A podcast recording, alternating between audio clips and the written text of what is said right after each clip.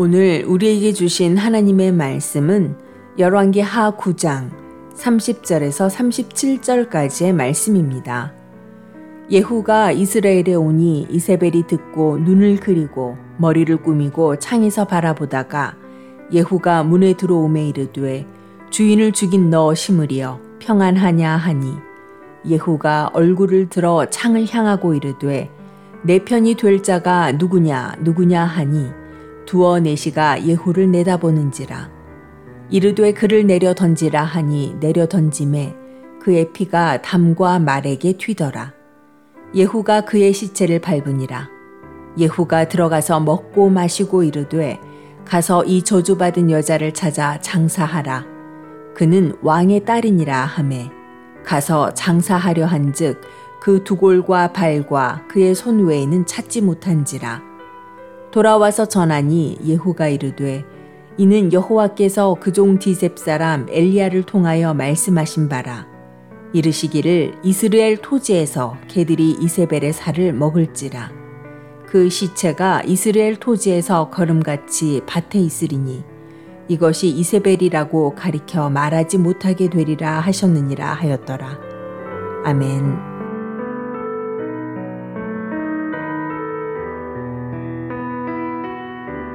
안녕하세요.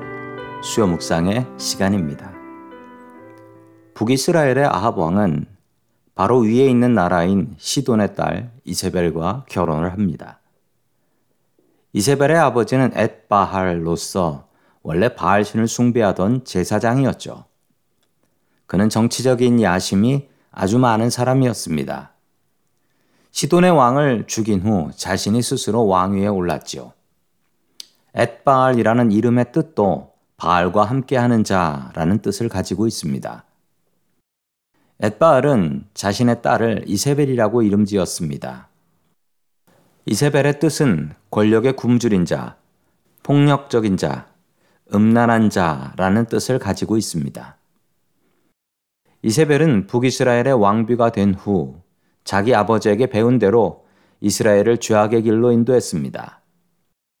바알과 아세라 신의 우상을 만들었고 우상 숭배하는 제사장을 850명이나 임명을 합니다. 백성들에게 우상 숭배를 장려하기도 했습니다. 참으시던 하나님께서 드디어 이세벨을 심판하셨습니다. 하나님께서는 그의 군대 장관이었던 예후를 구테타 일으키게 하셨고 예후를 왕으로 세웁니다. 예후가 이세벨을 잡아 죽이려고 달려갈 때 있었던 일입니다. 예후가 이세벨을 잡으러 온다라는 소식을 듣고 이세벨은 무엇을 했을까요? 너무나 당황스럽게도 그 죽음의 순간 이세벨은 눈 화장을 고치고 머리를 꾸민 후 예후를 기다렸다라고 합니다. 죽음의 순간에도 이세벨은 자신의 외모가 그토록 중요했던 것이지요. 사람의 외모는 중요합니다. 그러나 사람의 외모보다 더욱 중요한 것은 그 사람의 마음과 영혼입니다.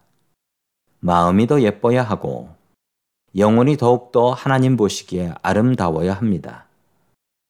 죽기 전까지 자신의 외모를 가꾸었던 이세벨은 비참한 죽음을 맞게 됩니다. 이세벨을 시중 들던 네시가 이세벨을 창가에서 밀어 떨어뜨려 죽입니다. 그리고 이세벨의 시체는 말에 밟혀서 아주 참혹한 상태로 변하게 됩니다. 우리의 육신은 나이가 들수록 볼품 없어집니다.